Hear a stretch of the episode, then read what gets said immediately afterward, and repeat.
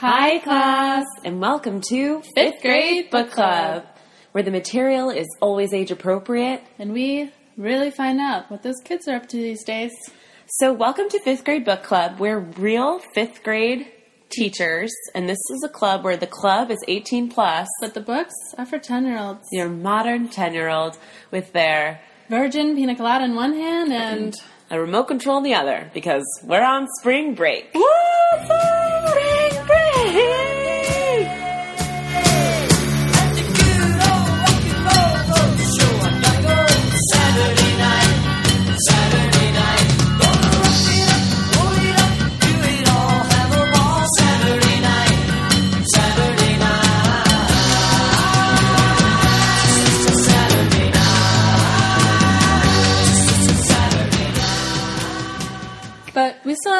books in between, some required reading over spring break, you might say. Yes, here's a packet about volcanoes. Have fun.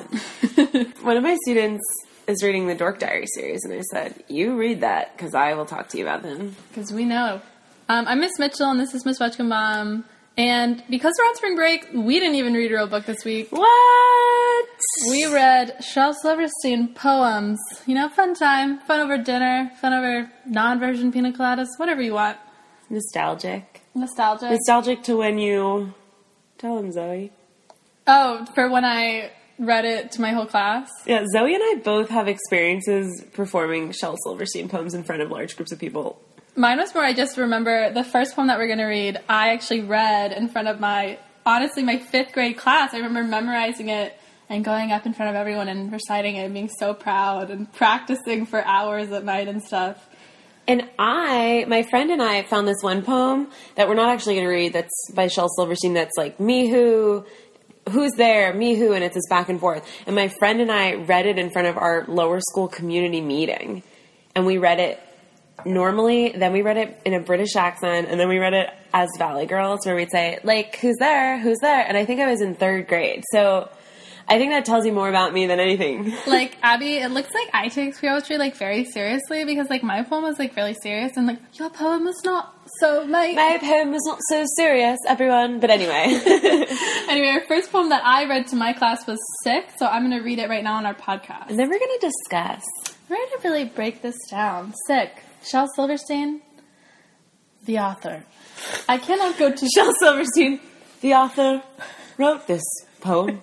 that reading I shall do. Commence. Shel Silverstein by the poet. I shall do. I cannot go to school today, said little Peggy Ann McKay. I have the measles and the mumps, a gash, a rash, and purple bumps. My mouth is wet, my throat is dry. I'm going blind in my right eye. My tonsils are as big as rocks. I've counted sixteen chicken pox. And there's one more. That's seventeen. And don't you think my face looks green? My leg is cut, my eyes are blue. It might be instamatic flu. I cough and sneeze and gasp and choke. I'm sure that my left leg is broke.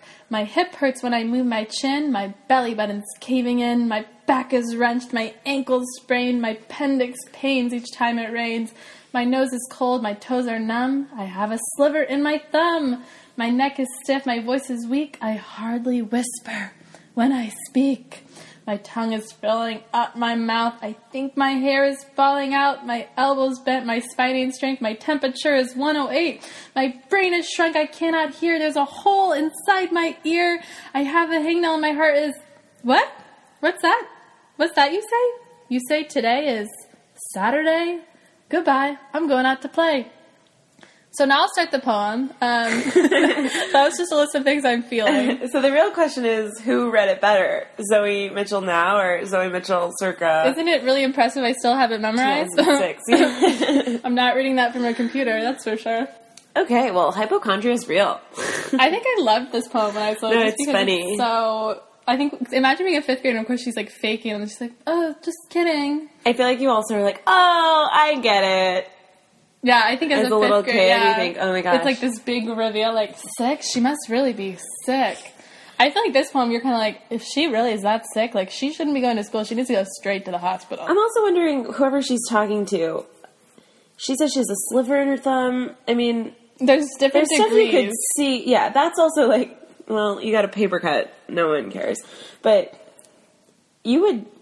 I don't. Instamatic. I think it's funny because it's like my. I feel like all you need to say is two of these things. You need to be like the phone could be. I have the Instamatic flu. My temperature is 102. I cannot go to school today. Like, yeah, that could be the I whole think it's phone. true. It's like um, the lady doth protest too much. She, she, we knew she was faking after purple bumps, which is I have the measles and the mumps, a gash, a rash. Okay, maybe you have the measles and mumps. And then she says, and purple bumps.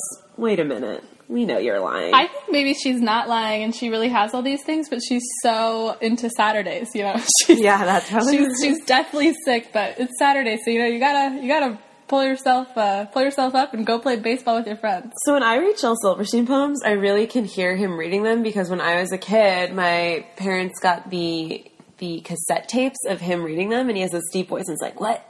What's that you say?" So my younger brother especially loved these Shel Silverstein's cassette tapes. So my mom, Hi, Drew. hi Drewby, and my mom said, "You know what? We should get him more. We should get him more." So she bought one, and we used to listen to them before we went to bed. So I have this memory of listening to his raspy voice very loudly across the hall where Drew was.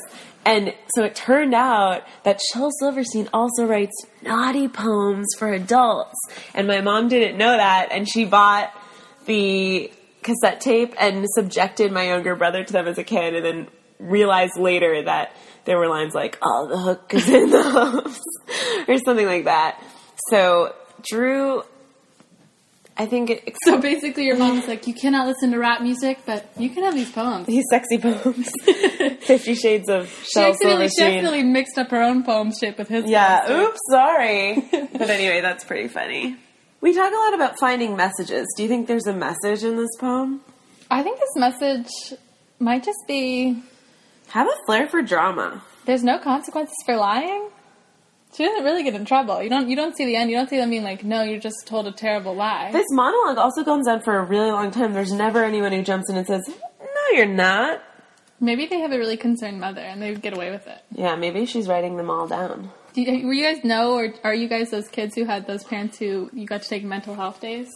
No. We just, I know, which I, I guess I get, can get behind. I, knew- I had people like friends and other students who I knew their parents like would just let them have the day off.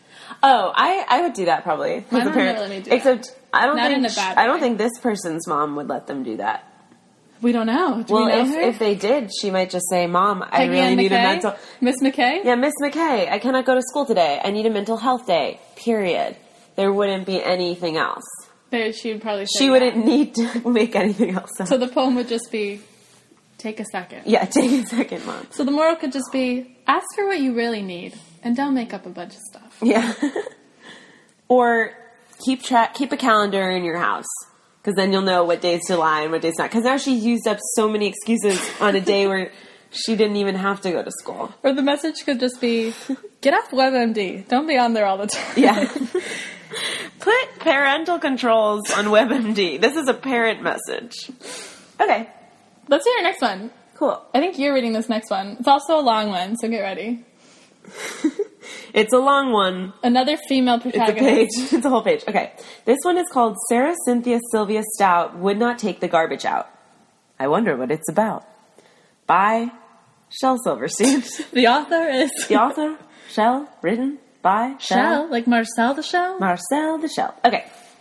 Sarah Cynthia Sylvia Stout would not take the garbage out. She score the pots and scrape the pans, candy the yams and spice the hams, and though her daddy would scream and shout, she simply would not take the garbage out.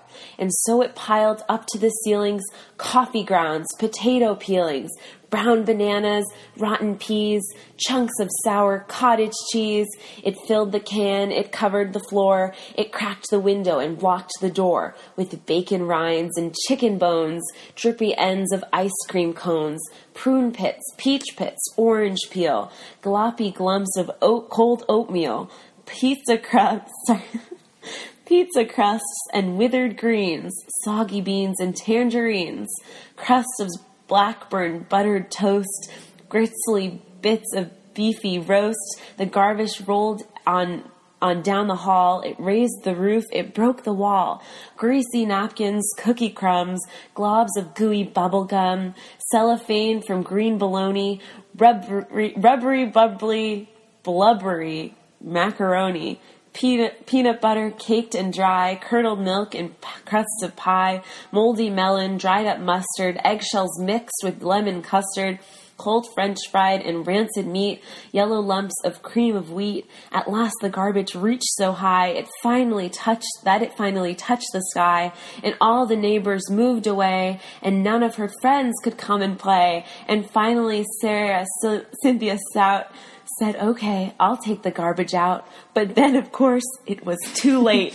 the garbage reached, reached across the state from New York to the Golden Gate. And there in the garbage she said she did hate poor Sarah met an awful fate that I cannot now relate because the hour is much too late. But children remember Sarah Stout and always take the garbage out. Did that make anybody else hungry? Just me? I was thinking this family needs to find a better way to buy food because they're there's so much they're not eating any of it. eating any of it.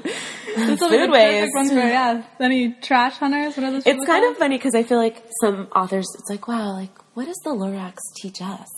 Like let's think of the meaning, but this one's like children take the garbage out or else you're gonna die. It's very blunt and Well, it never even says she dies. It just it just implies that oh yeah. What do you think happened. her awful fate? What do you think her awful fate is? Uh, She's dead in that garbage. I feel like she's not even dead because there's enough food in there. She could probably survive for a little while. yeah, on the rancid meat. There's like a, there's you could eat crusted cream cheese or crust, crusted Oh. peanut butter if you really needed to. cellophane from green bologna. It doesn't sound good. Um, yeah, I think I that's guess like. does she die from suffocation? Does she die from eating rancid meat? Does she think- die at all? Does she grow to an old age? Does the garbage just continues the to pile garbage up on her? Do you think that Shel Silverstein is projecting something, and this is like a passive aggressive?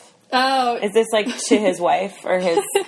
I feel like this would be the perfect poem if you have roommates who like never took the trash out. You could just hang it in your frame it, hang it in your kitchen, send them a subtle message. oh, what's that new thing on the wall? Oh, I, I don't know. I don't know who put that there. There's a really funny Summer Heights High with Mr. G where he leaves passive aggressive notes um, about his coworkers who don't clean up, and it says things like, "The cleaning fairy's not going to come." The dish fairy's not going to do the dishes. It's always the certain fairy. So I like this because this would be such a sophisticated way to be like a poem. How how funny! Like how I don't know. I love the idea of just having this in your home. I'm curious about the dad character who So where's the dad? he says that he though her daddy would scream and shout, she simply would not take the garbage out. So the dad just is yelling at her and she says no. I But like the the, dad, dad- should take it out. The dad seems like he's really like sticks to his guns. he's like, I'm not taking it out, you take it out, fine, we'll both die in here. well, I never say the dad dies. Maybe he gets out. Maybe he gets out of there. Now, this is a real question, though. So, this family has enough, they're consuming so much that they have so much trash from New York to the Golden Gate. That's an issue. Maybe they've been. This this poem is not actually a message about taking the garbage out. It's more of a message about overconsumption. In yeah, and this is before recycling was really big. So, maybe. 1974. I feel like recycling was big in 1974. Right, so this is taking a stance on environmentalism and food waste. So, And just, like, social justice and just like do, Do your part. chores, yeah. Pitch in, man. What Yelling the dad doing? Is the dad doing all the dishes and just leaving all the trash? Like who's? Maybe, Maybe, Sarah's so overwhelmed with her other chores. You know what it probably time. is? Sarah inherited this thing from her dad where they both hate taking the garbage out, but the dad kind of sucked it up and did it as a child, and she refuses to do so. She's she's more stubborn. She's as stubborn as her dad because neither of them will do it, and now this is the consequence. This is what happens. So those are two really strong protagonists of both our poem. We have Sylvia, Sarah, Cyn- Cynthia, Sarah, Sylvia Sylvia, Stout. Cynthia Stout, and then we have Peggy Ann May P- McKay, McKay. Peggy Ann McKay. So who would you who do you like better? Peggy or Sarah? So I guess like who would you rather hang out with, right? Yeah, definitely Peggy. Peggy's like a dramatic kind of crazy imaginative child and Sarah is a person who will not take the garbage out and would rather sit in rotting meat than take the garbage out. Honestly, I don't think either of these are prime choices. Because Peggy McKay likes to play and she has a flair for drama, so that's my choice. Plus, I And I'm sticking to it. she seems pretty smart to know all these different different illnesses. Yeah, I feel like she has a medical career coming up. she could be a future doctor. You know, play today, operate tomorrow. I feel like though I feel bad for Sarah Cynthia Stout a little bit, just because of her, her unknown fate, you know. And also, she's probably At never going to be able to make that many friends. Not only because she's stuck in the garbage cave, but she's famous for not taking the trash out. She's not the world. She's they're on the news. And all the There's neighbors way. moved away. Yeah, and none of her Everyone's moved away. Everyone.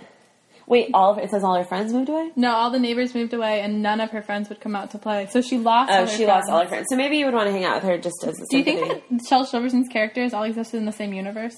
Yeah. So, sir, do you think Sarah Cynthia Sylvia Stout would get along with Peggy Ann McKay? No, because Peggy Ann McKay probably moved away right after she wouldn't take the trash out. Peggy Ann McKay was afraid of getting sick. yeah.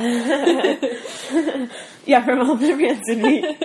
Well, yeah, she is. That's that's her next poem is Mom, I can't go to school today because there's trash everywhere. Yeah. Sarah Sylvia Cynthia Stout would, won't take that garbage out. this is her poem. This is actually a, a poem written by Peggy Ann McKay and not Shel Silverstein. There you go. All right, I think to end today we have one more poem. Just because we're on spring break, it's called uh, "My Beard." My beard. I thought we were say read it. You want to read it together? together? Okay. My beard grows to my toes. I never wear no clothes. I wraps my hair around my bear, and down the road I goes. We don't have beards, but spring break. Spring break, so uh, around my bear, it's gonna be me on spring break. No beard. Bye, class.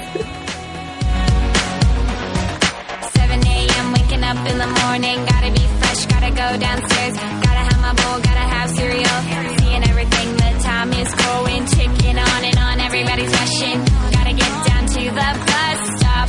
Gotta catch my bus.